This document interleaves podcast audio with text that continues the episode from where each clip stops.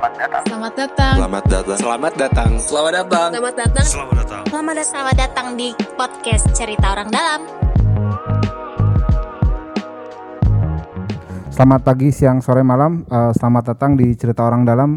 Uh, kami hari ini punya satu episode spesial. Uh, jadi biasanya kita akan bicara kebijakan uh, public policy gitu di DKI Jakarta bersama uh, SKPD gitu bersama dinas dan lain-lainnya. Tapi kita punya punya tamu spesial hari ini uh, bersama salah satu orang.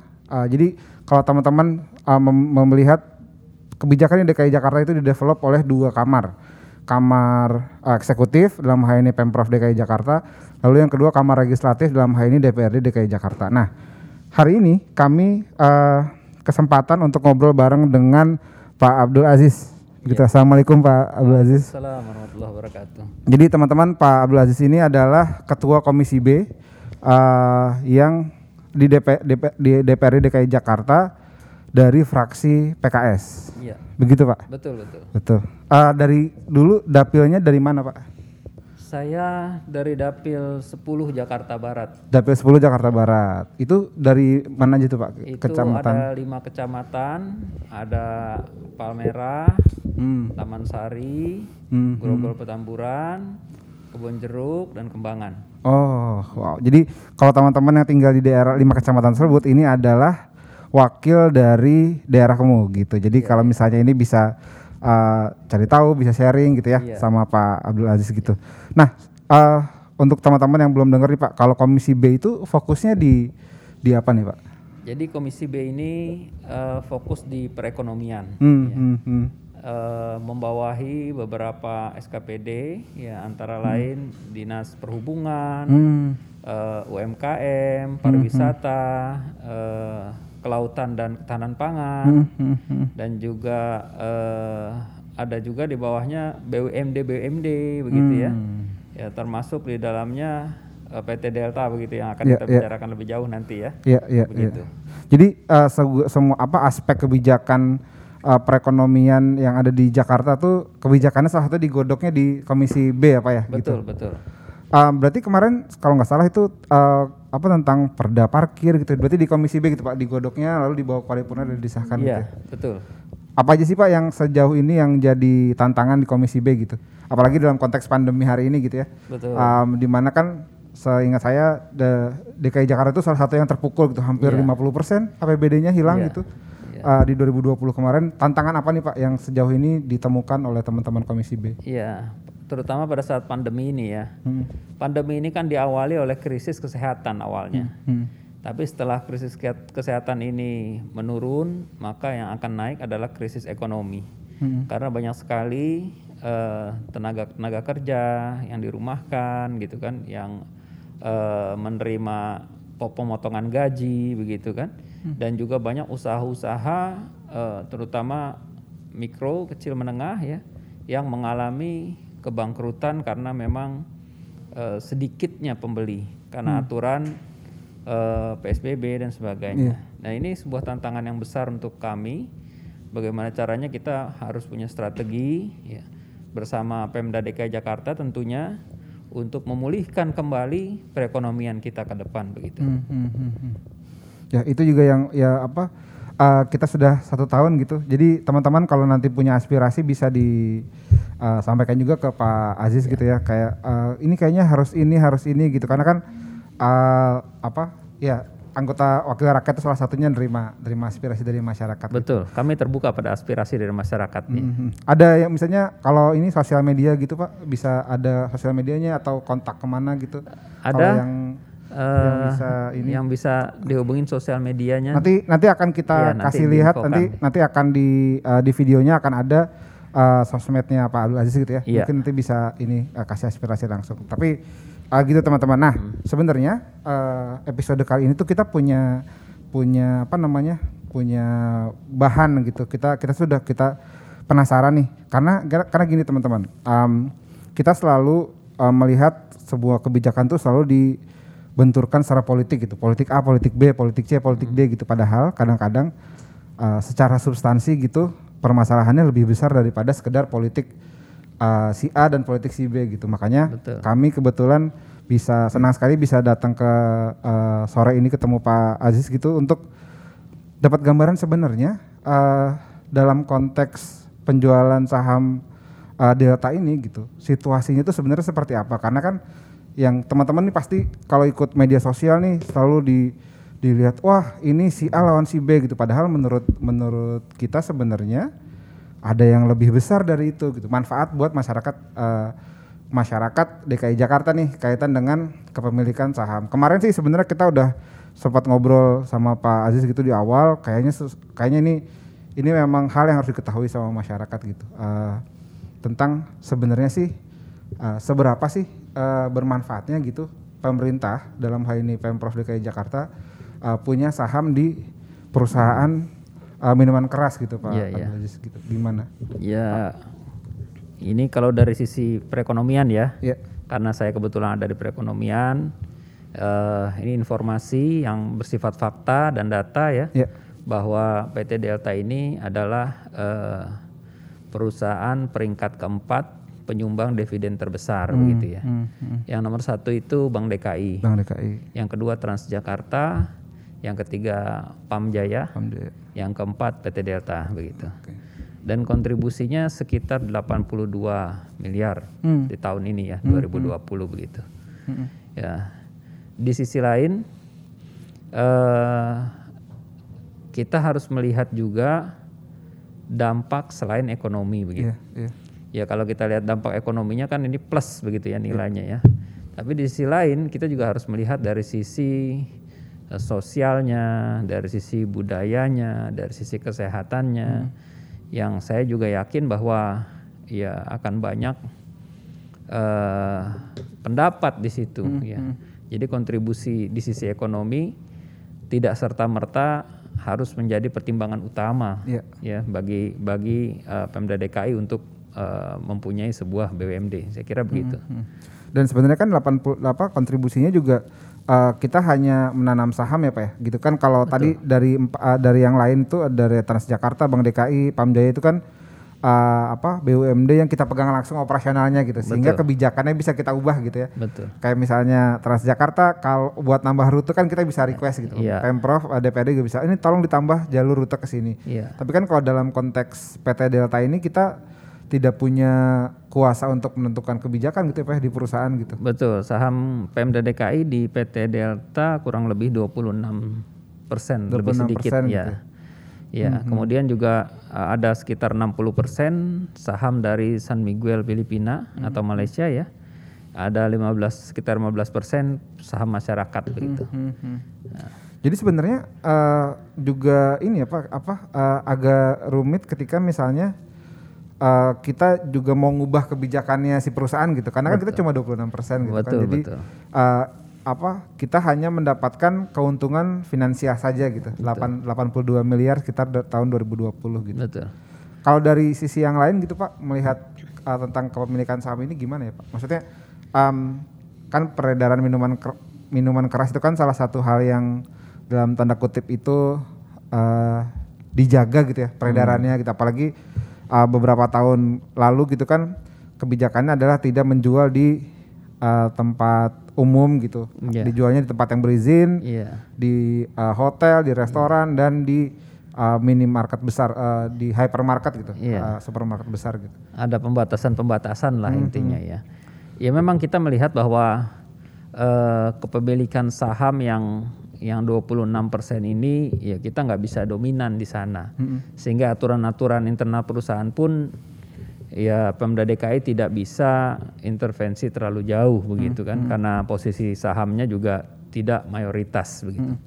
Dan juga uh, kalau kita melihat uh, aspirasi dari masyarakat ya kebetulan hmm. saya juga sebagai anggota dewan banyak turun ke masyarakat hmm. melakukan serap aspirasi dan sebagainya. Uh, ada juga yang bertanya mengenai masalah-masalah kepemilikan saham ini di Pemda hmm, DKI. Hmm.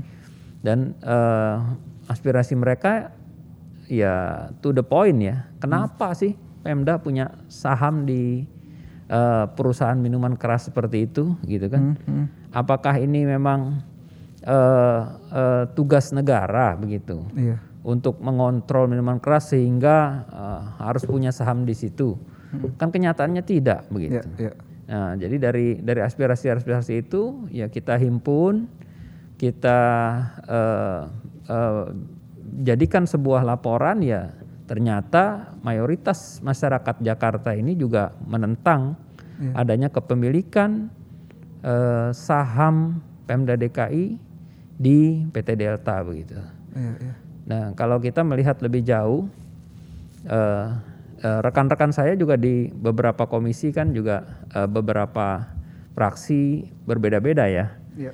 Ada juga yang memang berpendapat bahwa mengapa kita harus menjual sedangkan PT Delta ini adalah penyumbang dividen termasuk BUMD dengan penyumbang dividen yang terbesar begitu kan. Eh, kenapa kita harus menjual? Sedangkan kita dengan adanya saham kita di DKI ini justru kita bisa mengontrol eh, eh, peredaran minuman keras dan sebagainya.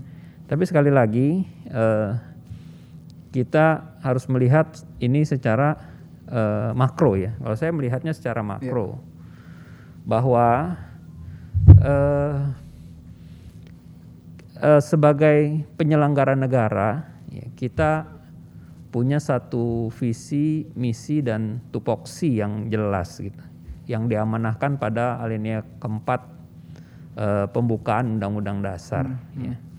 Eh, eh, mencerdaskan kehidupan bangsa gitu kan. iya, iya. Kemudian juga eh, eh, Melindungi sekedar melindungi tumpah darah gitu ya. segenap tumpah darah eh, Indonesia, Iya. mensejahterakan kesejahteraan umum dan sebagainya. Saya kira ini menjadi sebuah patokan bagi kita sebagai penyelenggara negara untuk eh, mengambil keputusan-keputusan yang ada. Mhm. Dan saya kira eh, eh, keputusan eh, Pemda DKI dalam hal ini untuk menjual saham PT Delta sehingga Pemda DKI tidak memiliki saham lagi di sana itu cukup tepat ya. Iya. karena melihat aturan-aturan ini.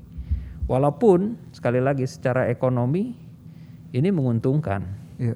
tapi kita juga harus melihat eh, eh, selain ya sisi lain dari eh, keuntungan ekonomi ini ya. dari sisi sosial misalnya bagaimana produk-produk dari PT Delta ini yang mengandung alkohol ya ini juga eh, pasti ada dampak negatifnya terhadap kesehatan misalnya Iya, iya, iya. terhadap ke budaya misalnya. Toh budaya kita di DKI ini ya masih mayoritas eh, muslim, ya betul. yang eh, notabene mengharamkan minuman-minuman keras begitu.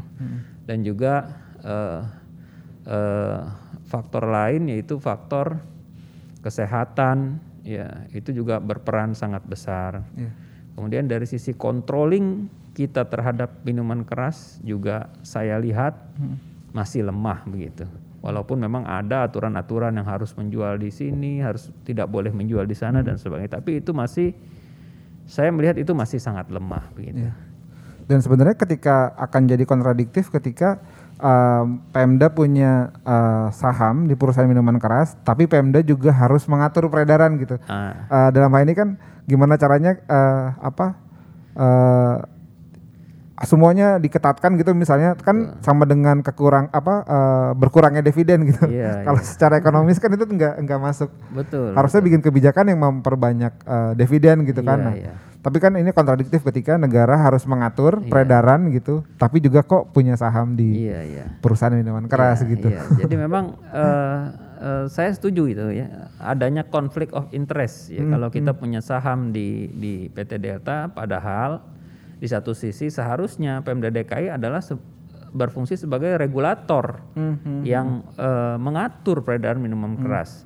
Tapi dengan punya saham di sana kan ada konflik of interest ya. Iya, Bagaimana kita mau mengatur bahwa kita punya kepentingan juga di sana.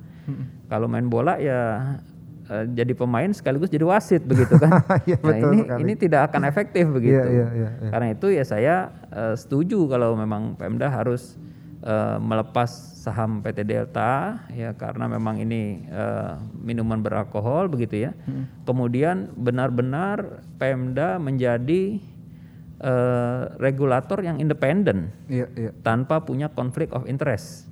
Uh, jadi uh, bisa mengatur, membuat aturan sehingga tidak memikirkan lagi rugi atau untung dari PT Delta itu begitu. Betul, betul, Saya kira betul. seperti itu idealnya memang. Iya. Um, sejauh ini apa uh, diskusi gitu ya Pak yeah. di, di teman-teman kan mekanismenya kan uh, Pemda eh, eksekutif bersurat ke legislatif untuk apa namanya uh, menjual keputusannya ada di ada berdua nih yeah. Iya. uh, eksekutif mau menjual uh, DPRD uh, legislatif juga mau menjual sejauh ini uh, perbedaan pendapatnya gitu antara teman-teman di DPRD adalah ekonomi dan dan kesehatan tadi gitu ya pak betul betul betul jadi ada ada yang ada yang punya aspirasi untuk oh ini kan menguntungkan gitu iya hmm. ya di satu pihak ada yang memang um, melihat dari sisi ekonomi ya bahwa ini menguntungkan kenapa harus dijual toh yang harus dijual harusnya yang rugi dong gitu kan hmm, itu hmm. kalau dari sisi ekonomi tapi yang memandang dari sisi kesehatan lah ini uh, minuman ini tidak membuat rakyat Indonesia sehat begitu kan hmm, hmm. Nah, sebaliknya bahkan menimbulkan penyakit-penyakit untuk yeah, yeah. apa Pemda punya saham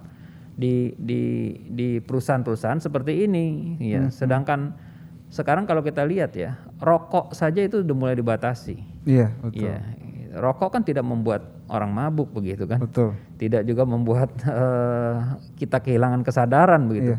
Tapi tapi masyarakat kita sekarang sudah mulai sadar bahwa rokok ini uh, dampaknya bagi kesehatan sangat signifikan. Karena hmm. itu ya harus diatur dia begitu. Kemudian juga kalau kita lihat ya uh, beberapa pekan yang lalu masih uh, saya masih ingat ada sebuah berita viral ya. Hmm tentang adanya uh, oknum aparat yang menyalahgunakan uh, senjata api iya, ya. iya, iya. karena oh, iya, dipengaruhi betul. oleh miras ya, di Cengkareng di Jakarta Barat iya di Cengkareng Jakarta Barat dan menyebabkan tiga nyawa melayang betul. satu orang luka-luka nah aparat saja yang seharusnya menjaga keamanan rakyat mm -hmm. ya, bisa berlaku seperti itu dengan dipengaruhi oleh miras gitu kan yeah. apalagi uh, uh, masyarakat biasa begitu kan dan saya kira dari sisi kriminalitas juga dampaknya kita bisa bandingkan mm. uh, kriminalitas yang di, berda, uh, didampak ya oleh mm. adanya minuman keras begitu kan kita bisa bandingkan dengan kriminalitas yang tidak terdampak minuman keras hmm. pasti uh, uh, jauh lebih besar yang terdampak minuman keras. Hmm. Hmm. Dan juga saya melihat ada sisi lain ya uh, yang yang membuat uh, uh, minuman keras ini juga berbahaya walaupun orang tidak melakukan kriminal. Contohnya membawa kendaraan misalnya.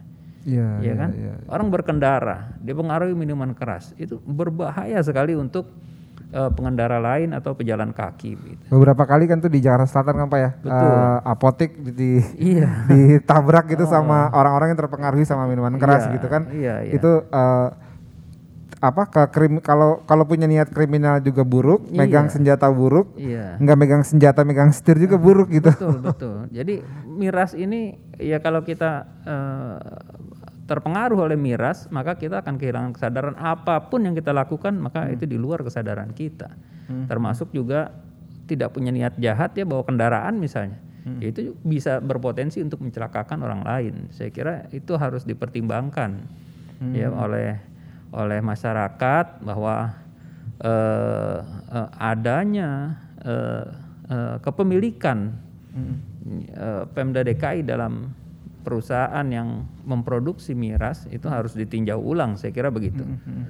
Nah kalau ini Pak uh, dalam konteks teman-teman masyarakat yang dengerin uh, orang dalam juga uh, masyarakat sebenarnya apa sih yang bisa dilakukan oleh masyarakat uh, untuk mendorong uh, apa uh, proses penjualan ini supaya jadi lebih supaya supaya bisa cepat realisasi gitu kan? Yeah. Uh, apakah misalnya saya nggak tahu nih apakah uh, udah masyarakat yang mau demonstrasi ke DPRD yeah. ngedorong gitu atau atau langkah-langkah konstitusional apa nih Pak yang yeah. sebenarnya bisa masyarakat yang punya aspirasi sama uh, bahwa Pemprov Pemda nih eh, nggak boleh nih punya saham gitu. Apa sih yang bisa bisa teman-teman di di masyarakat lakukan untuk mendorong ini gitu? Ya, negara kita kan negara demokrasi. ya. Hmm. Ya, apa pun aspirasi dari masyarakat ya, seharusnya bisa didengar atau bisa disalurkan kepada wakil-wakilnya Hmm. melalui eh, Dewan Perwakilan Rakyat, khususnya kalau DKI ya Dewan Perwakilan Rakyat daerah begitu Iya, ya. iya.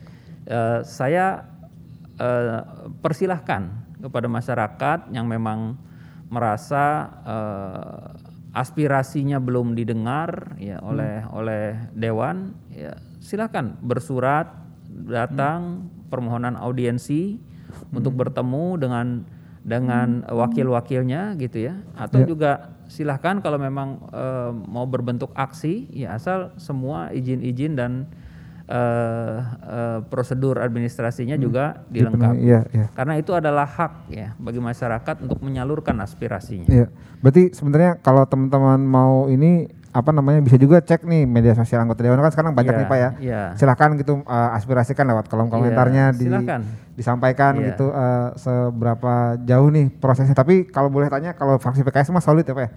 Insya solid, Allah solid, insya Allah. mendukung penjualan Kita gitu. mendukung penjualan miras ini ya bukan hanya karena eh, dampak negatifnya ya terhadap Hmm. masyarakat, tapi juga kita eh, concern pada masa depan anak-anak bangsa ke depan. Iya. Kalau dari segi mental, mental, me- mental mental mereka harus menjadi stabil ya, Hmm. tidak terpengaruh oleh minuman keras. kalau dari kebijakan maksudnya uh, dari dari secara umum gitu uh, miras di, di DKI Jakarta gitu menurut uh, Pak Abdul Aziz gitu yang sebenarnya harus dilakukan uh, dalam konteks DKI Jakarta secara umum uh, di luar di luar dari saham tadi uh, untuk mengontrol uh, minuman keras itu apalagi sih Pak yang masih kurang gitu di yang dilakukan sama Pemda sekarang saat ini. Ya, saya kira memang kontrol di lapangan itu sangat-sangat rendah. ya. Hmm, hmm, hmm. Saya masih bisa melihat ya anak-anak di bawah umur ya Hmm, kan membeli minuman keras ya tanpa tanpa ada eh, eh, resistensi begitu kan dari Hmm, penjualnya gitu kan. Harusnya kan penjualnya lihat ini oh ini Hmm. anak di bawah umur nih. Ya, tidak boleh kita menjual semen tapi kan dorongan ekonomi tidak begitu bicaranya. Iya iya. ya kan? siapa pun yang mau beli silahkan begitu kan. Apalagi ya kita melihat bahwa eh, eh, kondisi sekarang ini masyarakat sedang stres begitu kan dengan adanya pandemi. Ya ini dibuktikan dengan eh, eh, naiknya penjualan miras begitu dan ini data data dari Da- iya. PT Delta begitu kan Sahamnya tadi apa dividennya naik gitu ya 82 miliar Iya, gitu. Dividennya nah, eh, dividennya sekarang turun dari tahun lalu, tapi di Mhm. di Q di di kuartal terakhir ini naik gitu Di dengan adanya naik. Mhm. pandemi ya. Karena memang ya masyarakat pertama mungkin karena stres di rumah begitu kan, Mhm. ya yang akhirnya mengkonsumsi minuman keras. Di di satu pihak ya eh, penjual-penjual ini sudah tidak selektif lagi ya karena keadaan begini ya udahlah kita jual aja lah se- Hmm. Iya, iya, iya. seadanya begitu kan dan di lapangan juga ya saya khawatir ya ini sangat berdampak pada perkembangan generasi muda kita ke depannya kalau tidak eh, dibatasi begitu dengan dengan kontrol yang cukup ketat. Iya, berarti memang uh, harus ada peningkatan ini ya, peningkatan kontrol uh, dari penjual gitu Iya. yang melihat anak ya kalau anak-anak minta beli apa uh, miras itu ya jangan di dikasih lah gitu. Iya. Karena kan sebenarnya sih kalau kalau ke minimarket yang besar gitu kan sudah ada nih tunjukkan KTP dan lain-lain Iya. gitu. Kayak meskipun yang kalau di tempat-tempat lain yang gak Iya, resmi ini yang i- iya yang, yang- tidak resmi lah yang nggak bisa kita kontrol begitu kan. Mhm. Ya banyak yang eh, kamuflase kan, ya Mhm. judulnya jualan apa gitu kan, tapi dalamnya jualan apa begitu kan. Banyak sekali yang begitu-begitu. sering terjadi Iya. memang di banyak tempat. Mm. Nah, oke. Eh, jadi tadi eh, teman-teman yang dengerin nih, ada Hmm. pertama kalau misalnya teman-teman setuju, silahkan sampaikan aspirasi langsung ya Pak Ya, ke, silakan. ke DPRD gitu Nah. untuk mendorong karena terakhir ini yang yang kita tahu bahwa sudah ada surat keempat nih yang disampaikan sama dari eksekutif gitu. Iya, iya. Dari eksekutif sudah ada surat lagi yang minta untuk eh, segera di dijual lah gitu karena kan Iya. ya mungkin juga dalam konteks pandemi juga Pem- Pemda juga butuh eh, anggaran gitu kan Iya. tambahan anggaran bisa buat pengadaan air bersih dan lain-lain gitu. Uh, sampaikan ke wakilnya. Teman-teman bisa cek nih di dapilnya, teman-teman tinggal di mana, dapilnya apa, anggota legislatif dari situ siapa nih Iya, gitu. iya. Saya pikir juga nggak nggak harus Nggak harus per sedapil dapil gitu ya. iya. Anytime dan juga siapa pun secara pribadi atau institusi atau eh, komunitas Mhm, begitu ya, organisasi massa atau apa pun silahkan bersurat eh, ke dewan ya ingin kalau mau menemui wakil-wakil dari PKS ya kami terbuka setiap hari Selasa Setiap Selasa. Memang itu adalah waktu eh, kami menerima eh, audiensi dari Ya, ya, masyarakat, ya, ya, aspirasi dari masyarakat. Nah, kami akan jadwalkan setiap hari Selasa untuk bertemu dengan bapak-bapak dan ibu-ibu yang eh, ada perasaan tidak puas dengan kebijakan-kebijakan Pemda DKI atau ada masalah-masalah problem lain dengan Pemda DKI silahkan. Kami dari PKS terbuka menerima anda semua di setiap hari Selasa. Siap. Wah ini nih udah diundang Selasa eh, tiap hari Selasa untuk audiensi ketemu dengan anggota legislatif dari eh, PKS gitu. Jadi eh, kalau mau teman-teman nih yang masih muda gitu yang wah kita mau berkontribusi nih ke pembangunan eh, berkontribusi di politik gitu bisa juga ngobrol langsung sama anggota DPRD gitu ya untuk dapat dapat gambaran apalagi misalnya aspirasi eh, ta- kali ini misalnya miras gitu atau misalnya ada aspirasi yang lain gitu ya Ya. Pak Ah, kebijakan apa gitu Ya. eh, itu bisa juga disampaikan langsung nih Iya. ke teman-teman Ini di dalam waktu Alek. dekat ya, eh, kami sudah sudah menerima juga surat dari eh, komunitas Bike to Work, Hmm, ya, baik tuh ya, Bike to Work ingin bertemu dengan kami di Komisi B, Iya, menyalurkan aspirasinya tentang jalur sepeda, tentang jalur gitu sepeda. ya. Kami terbuka open, Ya, Ya, ya, kami ya, akan eh, jadwalkan untuk bertemu dengan kami untuk menyalurkan aspirasi dari mereka gitu. ya ya ya. Itu apalagi ya banyak lah kalau kalau ngecek di media sosial gitu kan Iya. selalu ada nih